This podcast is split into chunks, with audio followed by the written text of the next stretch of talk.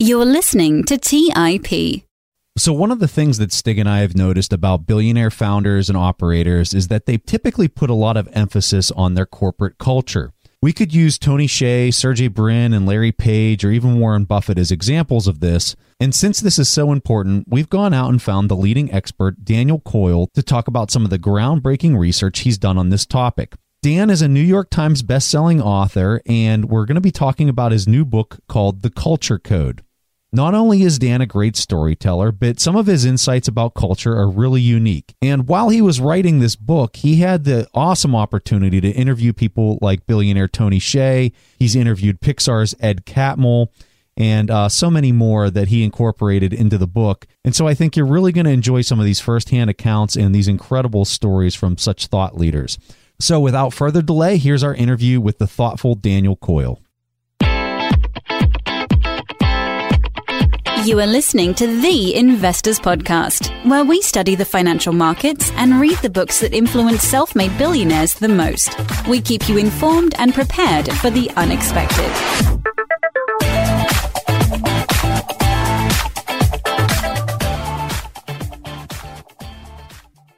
All right. So, like we said in the introduction, we're really excited to have Dan Coyle here with us, and he's the author of the book, The Culture Code.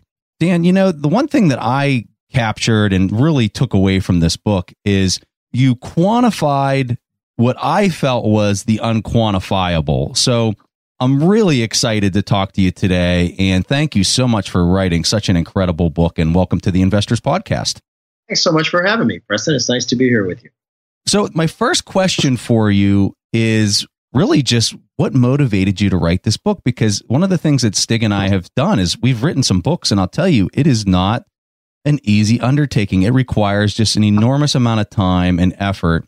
And so, what made you think about writing a book about culture that was going to take up so much of your time when you before you wrote this?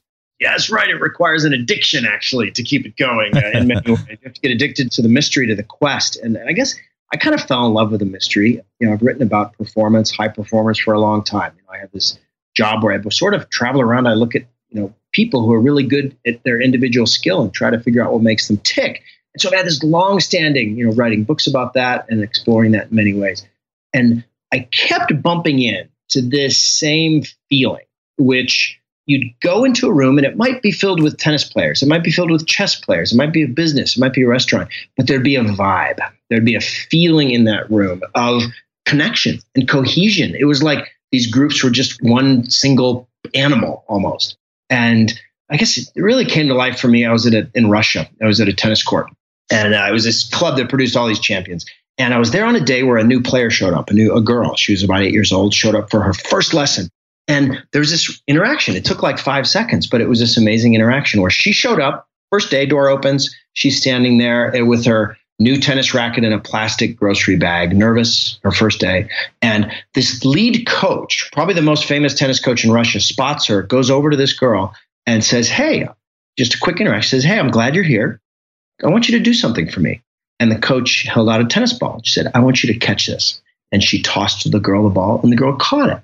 And in that second, that girl went from being an outsider to being connected in some way to being a part of this group. And I just got kind of fascinated and obsessed with what's that made of? How did they make that girl go from being outside to inside, from being sort of a stranger to being on this team? And so I started traveling around looking at really, really high performing groups, you know, Pixar, Navy SEAL Team Six, San Antonio Spurs, IDEO, Zappos, and looking at the sort of tennis balls they throw, those moments where they create that magic, that connection. And we all are familiar with that feeling of, you know, God, there's just something about that restaurant, or there's something about that school, or there's something about that family.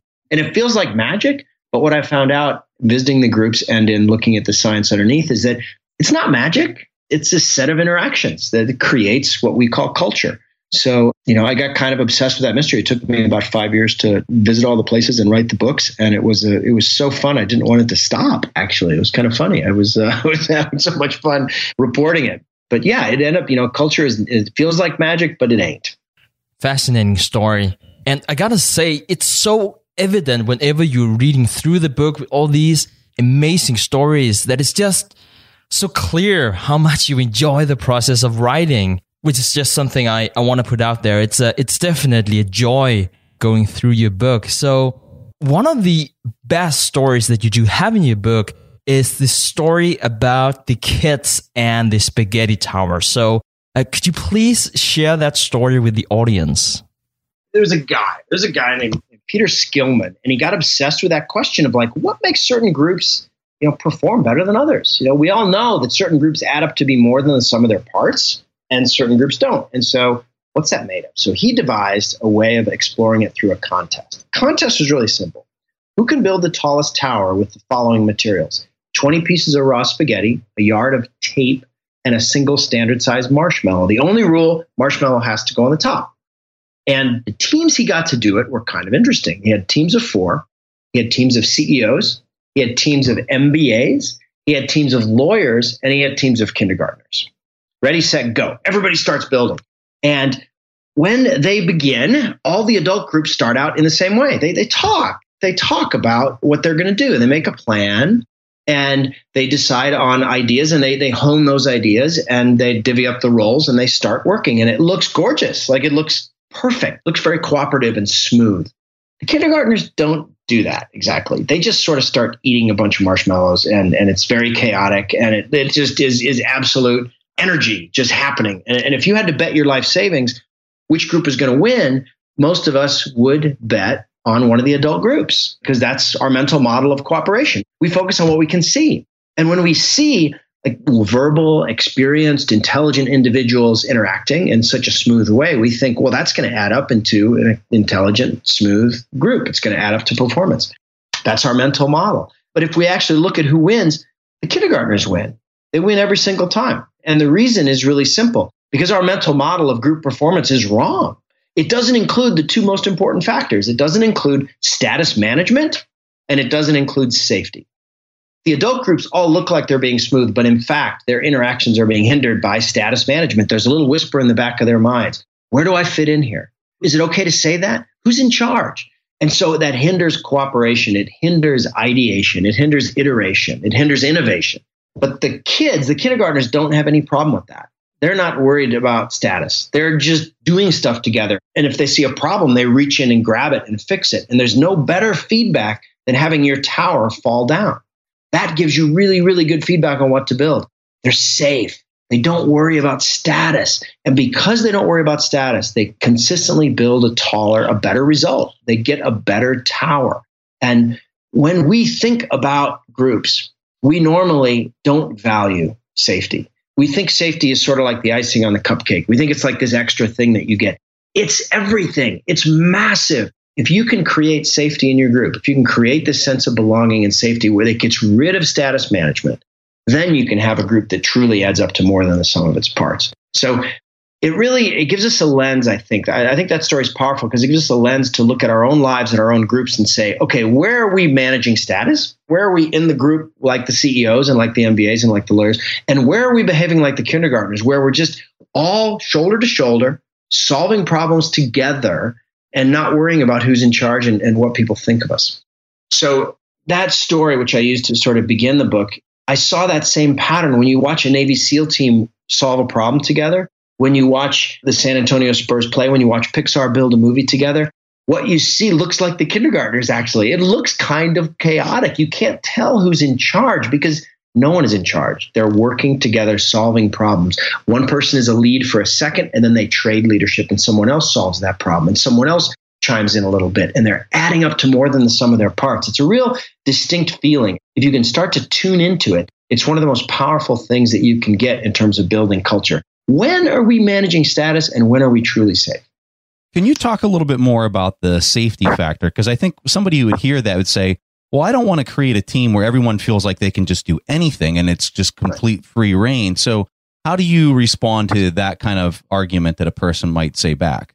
That's right. The real world isn't like kindergarten building a marshmallow tower. The real world is, is more complicated. The answer is that safety is created in these moments where we deliver what are called belonging cues.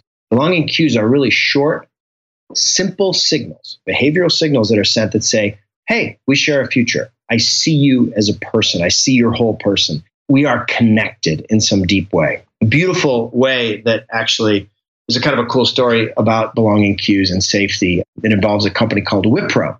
And Wipro is a call center. And like a lot of call centers, they struggled with retention. Like it's hard to get people to work at a call center because working at a call center kind of sucks. it's hard. It's a hard place to work.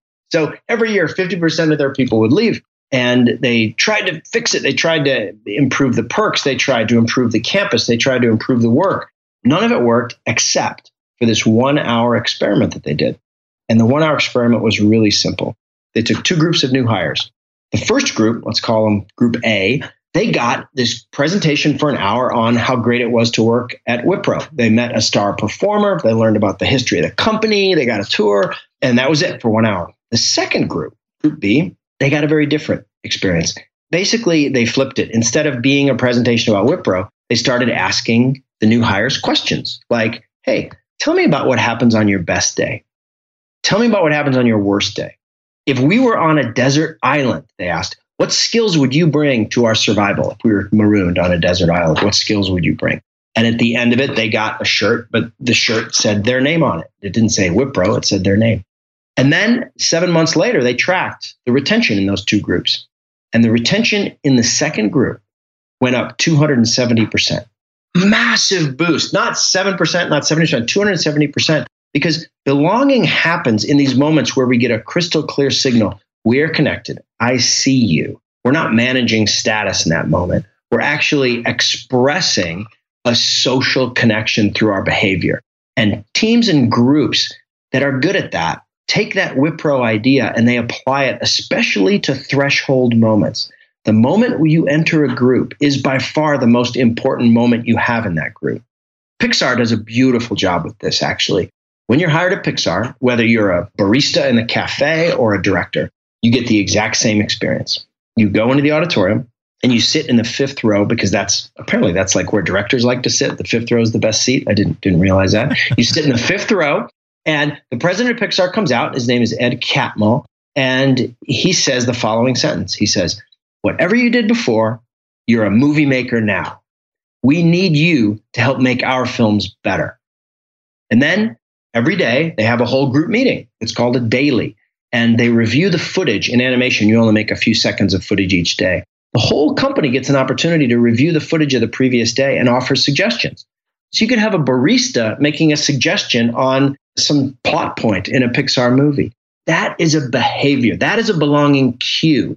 And the smart groups flood the zone with belonging cues. They're constantly sending this signal over and over again we are connected. We share a future. I see you. I'm interested in what you have to say. That sounds like such a simple, soft thing. It sounds like, oh, it's just kumbaya. In fact, it's really one of the smartest, clearest things that any group can do to send this signal of connection because that's how our brains are built. Our brains are built to worry about connection all the time. Our brains are built to like question our connection to groups, even when we know logically we're well connected. So these groups have kind of mastered the communication to the deep brain, the deep parts of our brain that are constantly worried about our connection to that group. And they're, they're sending that signal over and over and over again that we're connected, these belonging cues. Let's take a quick break and hear from today's sponsors. The national sales event is on at your Toyota dealer, making now the perfect time to get a great deal on a dependable new SUV like an adventure ready RAV4. Available with all wheel drive, your new RAV4 is built for performance on any terrain, from the road to the trails. And with plenty of passenger and cargo space, plus available tech like wireless charging, you and your entire crew can stay connected. Or check out a stylish and comfortable Highlander with three spacious rows of seating for up to eight passengers. And with available features like panoramic moonroof, you can sit back and enjoy the wide open views with your whole family. Plus, both RAV4s and Highlanders are available in hybrid models. So no matter your style, you can drive efficiently and save on gas. So visit your local Toyota dealer and check out amazing national sales event deals on RAVs, Highlanders, and more when you visit buyatoyota.com. That's buyatoyota.com. Toyota, let's go places.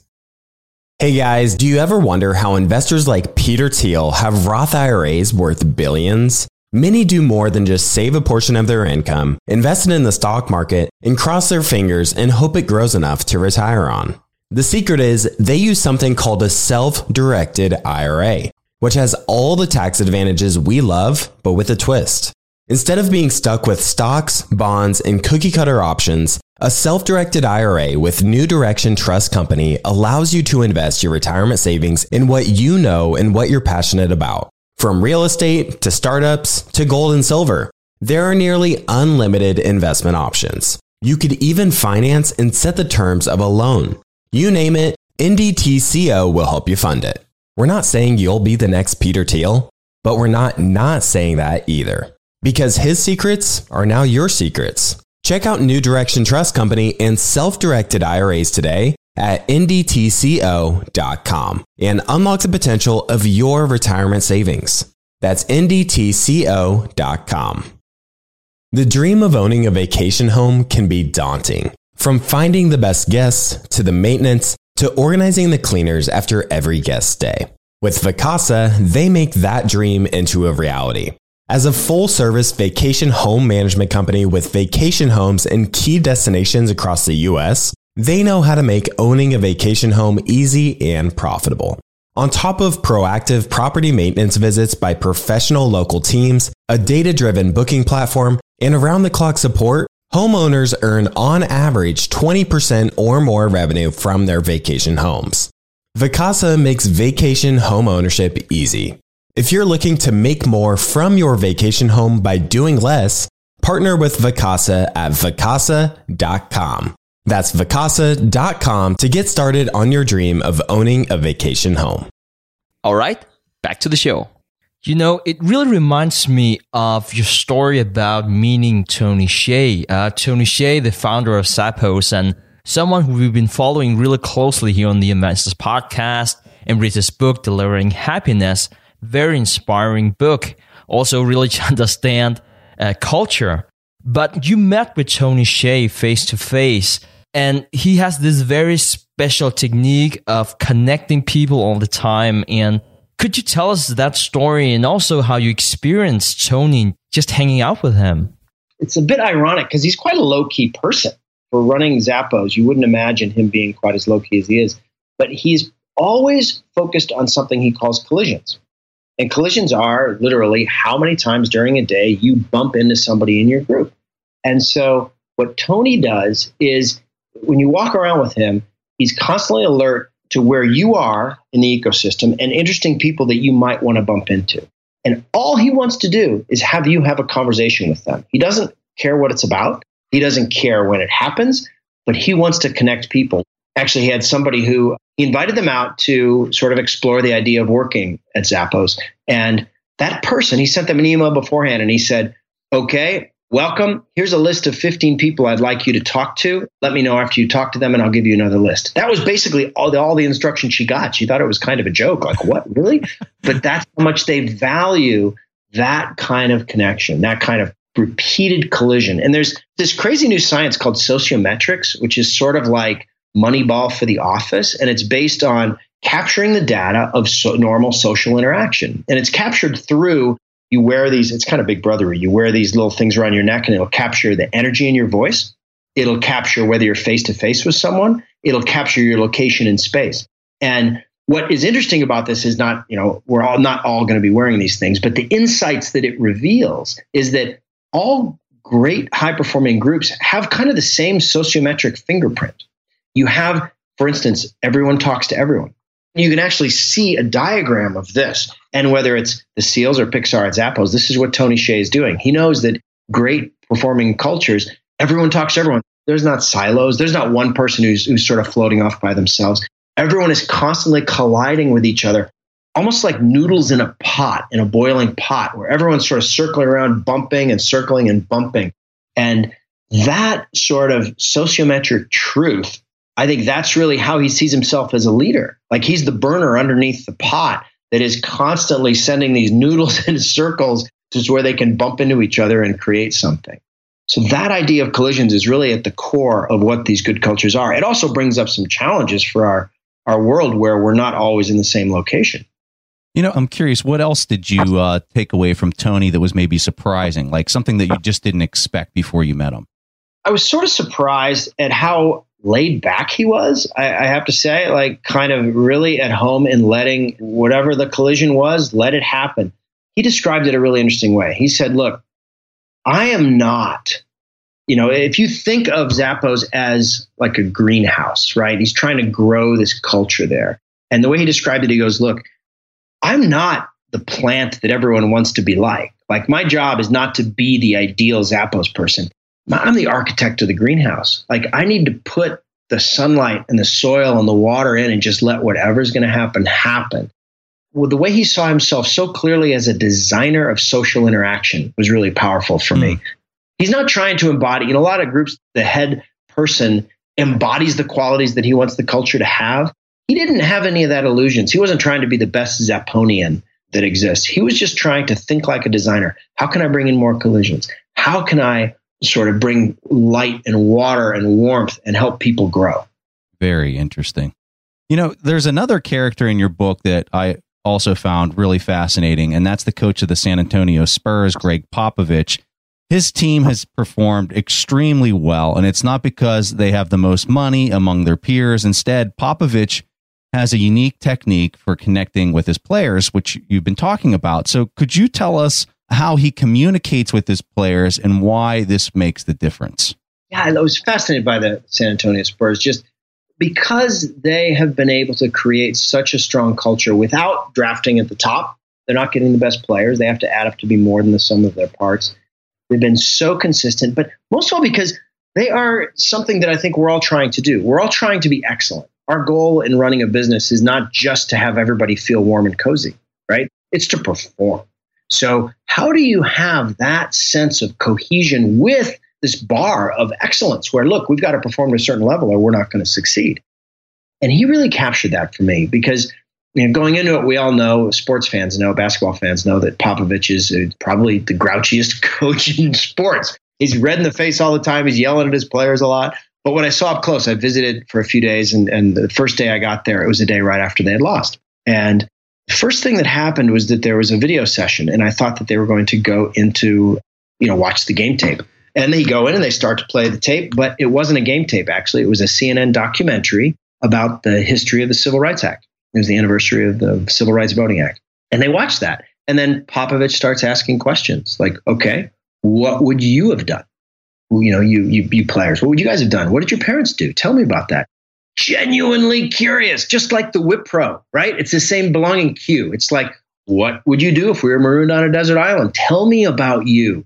That interaction, he's not just telling them they need to go left or right or shoot more or shoot less. That is just that intense curiosity that he has about the group that he's in and his ability to connect. And then the other thing they do, which was really terrific, was the way that he uses food. You know, every human being has to eat.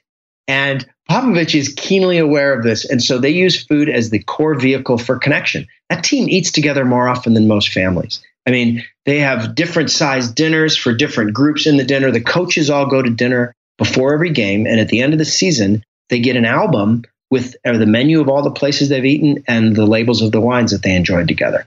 It is phenomenal to see, actually. The best comeback that the Spurs have ever made actually took place in a restaurant. They had this devastating loss in the finals of the NBA of in game six. They were about to win, they lost. And Popovich, rather than have everybody sulk in the locker room, rather than and people were destroyed. They really had the title locked up and they lost it.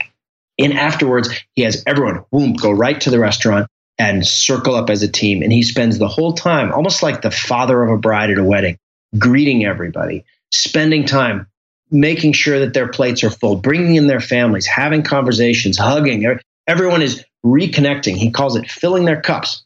And it was this astonishing act of connection that really helped the team, you know, recover from that and go on and win. So the way that he connects, and it's he's giving them very tough feedback. As one of the coaches said, Pop will do two things. He'll tell you the truth and he'll love you to death. And for me, that really captures what great leadership does. It, he doesn't hold back on the feedback. It's not like you have to choose between excellence and belonging. He gives them both. He gives them the absolute toughest feedback, and it's it can be very difficult at times when he's yelling at the team. But he's given them the absolute peak moment of care and connection and love. And those are the words that he uses. He talks about love. He talks about filling their cups and hugging them and holding them. And that kind of combination, I think, is revelatory because we typically see those two things as a trade off. Either I'm going to really tell you the truth or I'm going to be really nice to you. But that's a false dichotomy. The truth is, you can do both. You can tell people the truth because you love them to death. You know, it's interesting. You talk about this computer program that are looking at the player stats and how many games they're supposed to win. It actually tells a very interesting story about the importance of the coach and really what he's achieving with this team. So, so why is this so surprising for the San Antonio Spurs? Yeah, you can look up like with any with any team, you can kind of, especially with sports, you can add up the perform the individual performers and make a pretty reasonable forecast about how many games they should win. And they do that with coaches, you know, based on the talent that a coach has, how many games should they have won? And when you graph all the history of the NBA, Popovich is out there like Mars. You know, you've got all the other coaches grouped up, and then you've got Popovich winning way more games than he should have. His teams are literally adding up to more than the sum of their parts. And they're more selfless. They are, you know, in basketball as in life, there are these moments where you have to make a decision. Am I going to support my teammate or am I going to focus on myself and try to score for myself? And because Popovich is, has created such a culture of connection and selflessness, that shows up. It shows up on the scoreboard it, and it shows up on his own record. That these twin signals of telling the truth and loving them to death actually helps unlock the group's uh, potential. So, Dan, the most successful teams perform best in a high purpose kind of environment.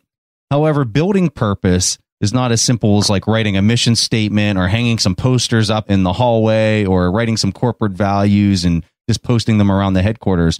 So, how do we build a high purpose environment and how is the process different if you're an executive or you're an employee with very little authority? Talk to us about that idea yeah, so funny. Purpose and values. You know, if you were to look at sort of companies' senses and groups' senses of values and purpose and write them down, we have a typical convention that those purposes sort of descend from on high, right? That we get a group sense of purpose from our hearts.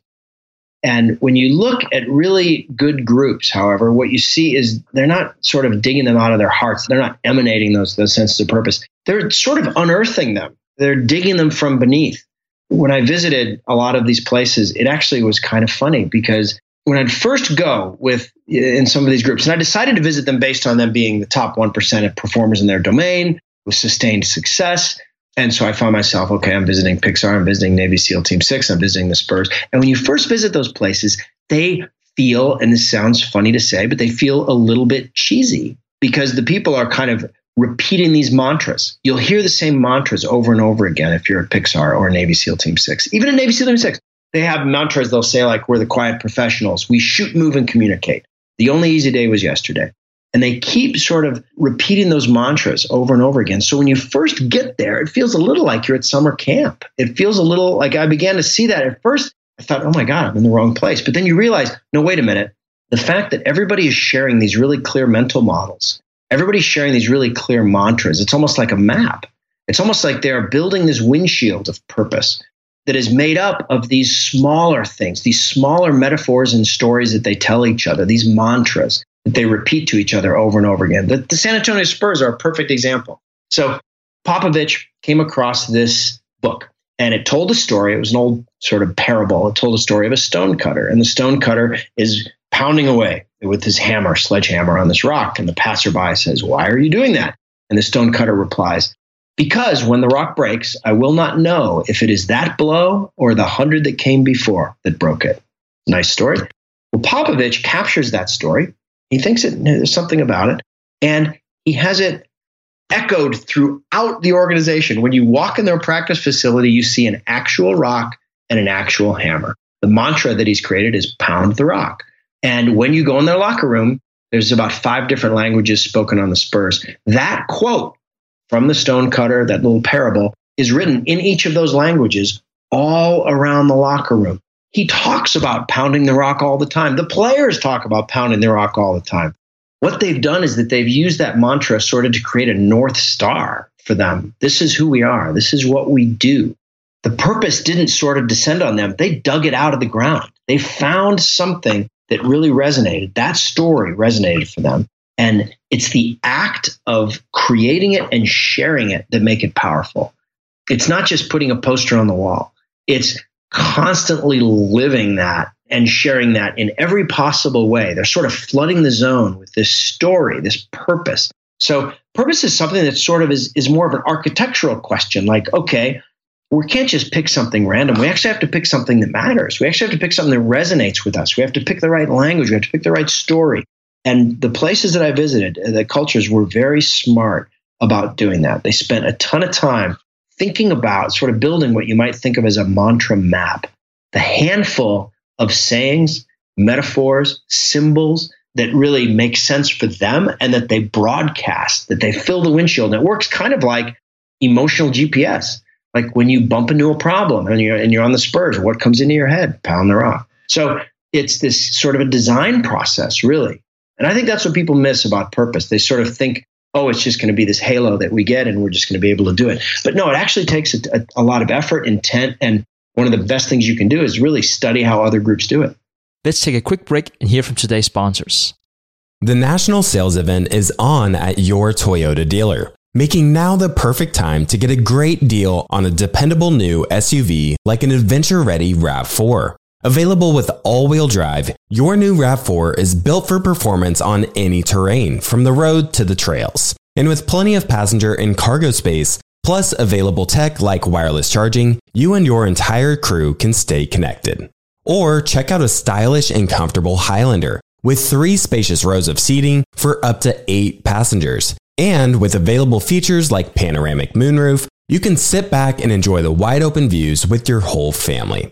Plus, both RAV4s and Highlanders are available in hybrid models. So no matter your style, you can drive efficiently and save on gas. So visit your local Toyota dealer and check out amazing national sales event deals on RAVs, Highlanders, and more when you visit buyatoyota.com. That's buyatoyota.com. Toyota, let's go places. As a person with a very deep voice, I'm hired all the time for advertising campaigns. But a deep voice doesn't sell B2B, and advertising on the wrong platform doesn't sell B2B either. That's why, if you're a B2B marketer, you should use LinkedIn ads. LinkedIn has the targeting capabilities to help you reach the world's largest professional audience. That's right, over 70 million decision makers all in one place. All the big wigs, then medium wigs, also small wigs who are on the path to becoming big wigs Okay, that's enough about wigs. LinkedIn ads allows you to focus on getting your B2B message to the right people. So, does that mean you should use ads on LinkedIn instead of hiring me, the man with the deepest voice in the world? Yes. Yes, it does. Get started today and see why LinkedIn is the place to be to be. We'll even give you a $100 credit on your next campaign. Go to linkedin.com slash results to claim your credit. That's linkedin.com slash results. Terms and conditions apply.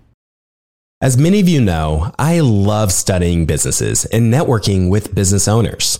The more I've studied businesses, the more I've realized that starting and scaling your business is easier than ever because of companies like Shopify.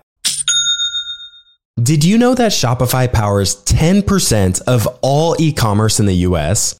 Shopify is the global force behind Allbirds, Rothy's, and Brooklinen, and millions of other entrepreneurs of every size across 175 countries. Shopify is the global commerce platform that helps you sell at every stage of your business, from their all-in-one e-commerce platform to their in-person POS system. Wherever and whatever you're selling, Shopify's got you covered. Shopify even helps you turn browsers into buyers with the internet's best converting checkout up to 36% better compared to other leading commerce platforms.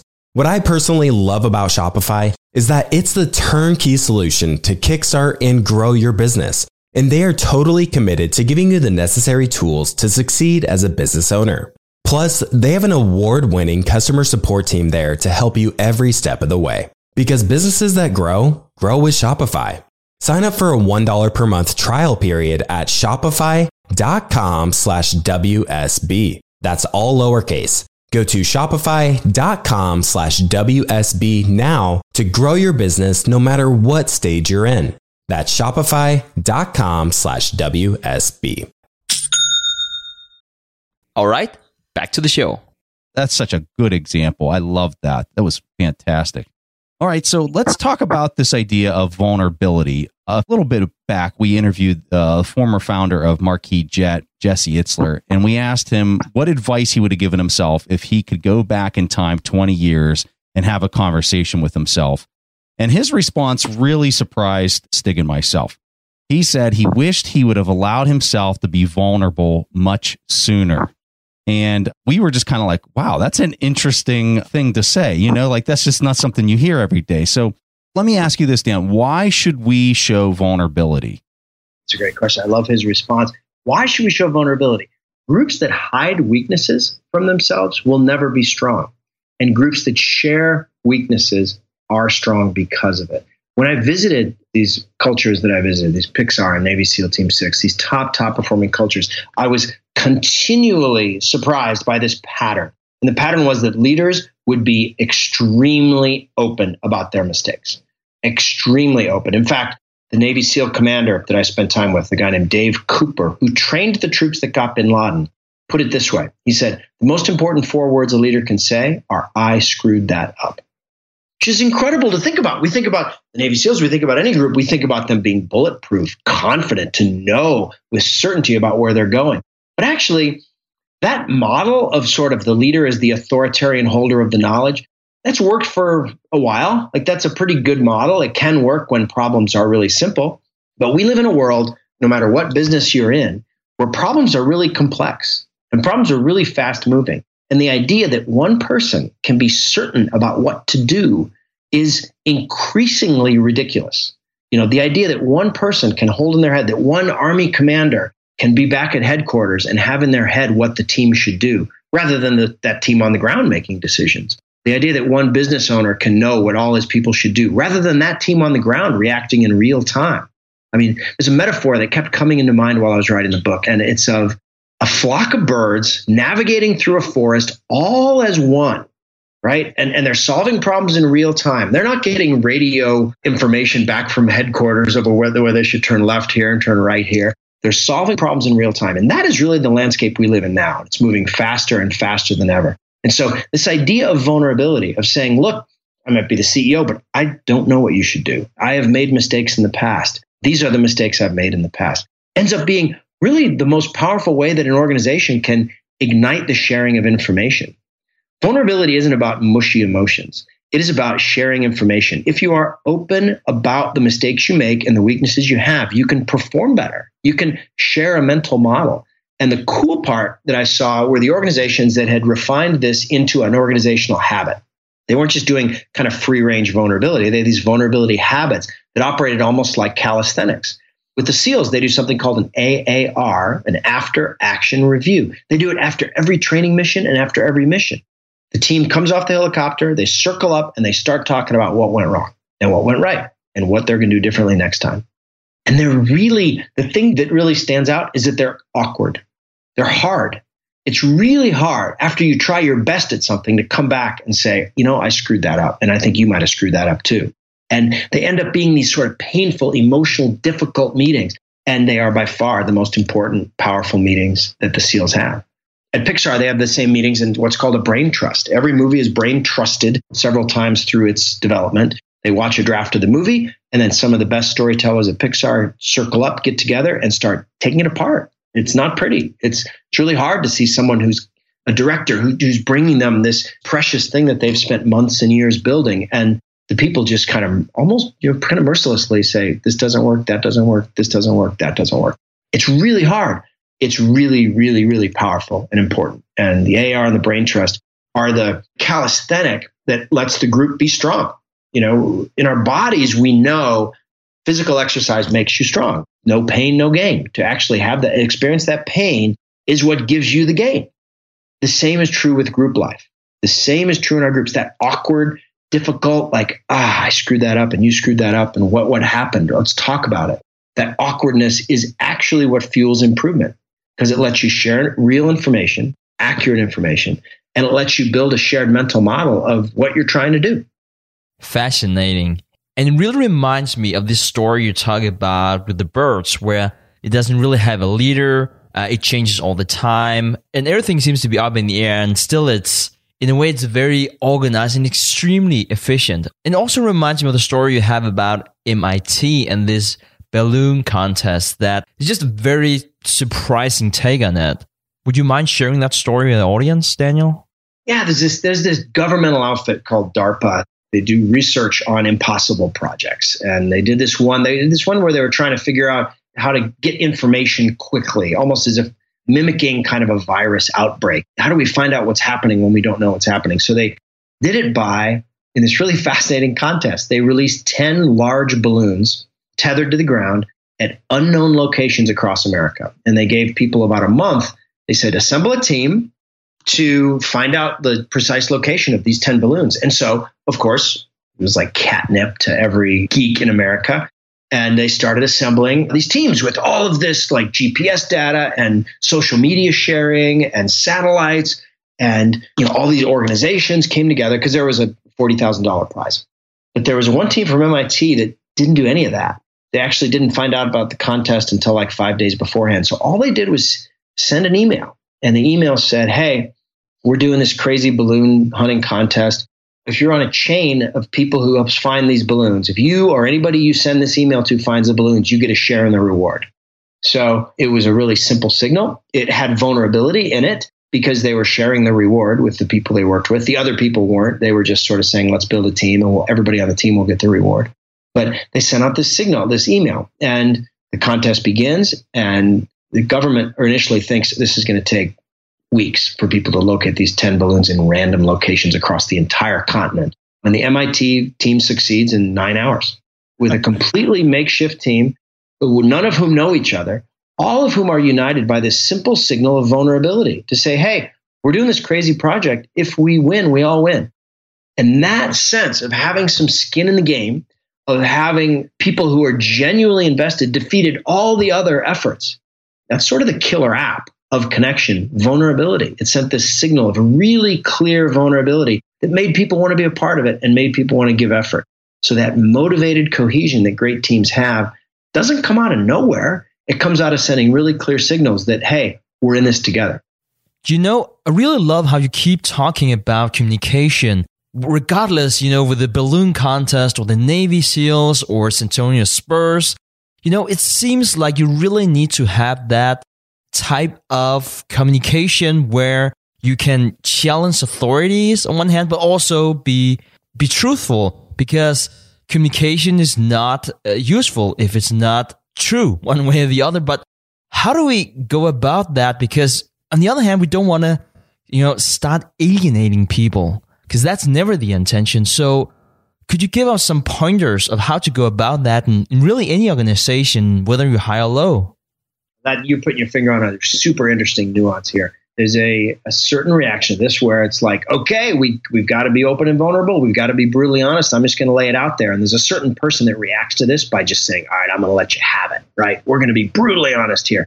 But when you're brutally honest, you're actually creating a culture of brutality. That's the real signal you're sending. You're sending a signal of brutality. And the, the successful way to go is to avoid brutal honesty Instead, strive for warm candor. Now, warm candor sends two signals it sends a signal of connection along with the truth. You don't just send the truth in a brutal way, you always have that tethered to a signal of connection. And the most beautiful example I saw of that, beyond Popovich, who we've already talked about, who does that really, really well, happened at a restaurant called Gramercy Tavern, which is run by Danny Meyer. Danny Meyer runs about 20 restaurants. All of them are sort of like they're like the Pixar in the restaurant world. If you've ever eaten at any of Danny Meyer's restaurants, you probably remember it because the service is so incredible. And the teams are so well trained and the experience is so marvelous. So I studied Danny Meyer for the book. And I was there when a new uh, server who had been training for six months had her first day at the front of the house. Her first day. It's sort of like, you know, first day in the big leagues after months and months of training. And I saw her manager lean over to her just before, you know, the people are about to walk in. It's about her moment to shine. And her manager leans over and says something to her. And I'm wondering, what's he going to say? Is he going to say something really supportive? Go get him? You know, is he going to say, what's he going to say? And what he said was, Hey, Whitney, if you don't ask me for help 10 times today, it'll be a disaster, which is a hell of a thing to say, really, right? Yeah, like, yeah. like you know, that's pretty candorous. Like it's going to be a disaster, but think more deeply about what he said there. Ask for help. Look for me 10 times today. I want you, if there's a problem, we're here to help. We're, we're connected to you. You're not alone. It's a signal of warm candor. That's real candor. You really need to look.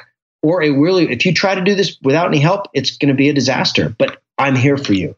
So that's the kind of message that can be sent in these kind of good feedback conversations. It's, I'm giving you this signal because you're part of this group and we have high standards here. And I believe you can make those standards. That feedback is powerful because it doesn't just deliver brutal honesty, it delivers connection. So, Dan, if you had only one minute to describe and whittle down everything you know about creating great culture, what would that one minute sound like? You know, I'd take the first 30 seconds and I would just show a video of a flock of birds moving together because I think that captures better than anything else. There's, there's these great, actually, your listeners, Google the word murmuration. They're these starlings, these small birds that they're amazing at flocking together and they come apart and they come together. They look like these intelligent clouds. They're beautiful to watch. And because that's what good culture is. And that happens not because of some magical chemistry they have. Their brains are like as big as a grain of rice, right? It happens because they send really clear signals about where they are and where they're going. And that's what good cultures do. Good culture is not about some mysterious chemistry, it's about clarity. It's about sending really clear signals. We're connected, belonging cues, really clear signals. We share information. Vulnerability loops, they're called. You have to loop, you have a loop of vulnerability and really clear signals of purpose. We're going here. We're going to pound the rock. That's what's important. We're not going over there. We're going here. That's awesome. I wasn't expecting you to say that. That's pretty awesome. So, what we'll do is we'll try to find a video in our show notes. So, if people don't want to have to hunt around, and we'll put that in their show notes for you. So, Dan, you're obviously a very intelligent person and you have achieved a lot. Do you have any book or resource that has really laid the foundation for where you've been going? Yeah, yeah, no, I'd say the work of Adam Grant has been really powerful. I'm sure some of your readers know his work. He's a very creative and forward thinking professor, studies organizational dynamics at Penn, and has written several books, Give and Take, Originals. He wrote a book called Option B with Sheryl Sandberg. Just the creativity and energy that he brings to every project and every discussion is uh, inspiring. And the other person I'd say is my brother Morris, who is really good at thinking through these concepts and, and helping me. Um, a lot of this stuff is simple, but it ain't easy to be simple. So finding kind of the deeper, seeing the deeper landscapes and these things that are right in front of our noses like culture and groups. Uh, super useful. Not that anyone can go out and call up my brother. I can. I guess I'll give you his. I'll give you his phone number if you want it. He's. He's well, Dan, we can't thank you enough for coming on the show. For people listening to this, the name of Dan's book is The Culture Code: The Secrets to Highly Successful Groups. Dan, if people want to, uh, are you on Twitter? Where else can people find out more about you? Yeah, I've got a website, danielcoyle.com, D A N I E L C O Y L E. I mean, I'm on Twitter and Facebook and some of the other usual places. Well, we'll have uh, links in the show notes to your feeds, to your website. So if people want to learn more about you, they can go there and check you out. So, Dan, thank you so much for your time today. Thanks very much, Preston. Enjoy the conversation. All right, guys, that was all that Preston and I had for this week's episode of the Investors Podcast. We see each other again next week. Thanks for listening to TIP. To access the show notes, courses, or forums, go to theinvestorspodcast.com. To get your questions played on the show, go to asktheinvestors.com and win a free subscription to any of our courses on TIP Academy. This show is for entertainment purposes only. Before making investment decisions, consult a professional. This show is copyrighted by the TIP Network. Written permission must be granted before syndication or rebroadcasting. VIP,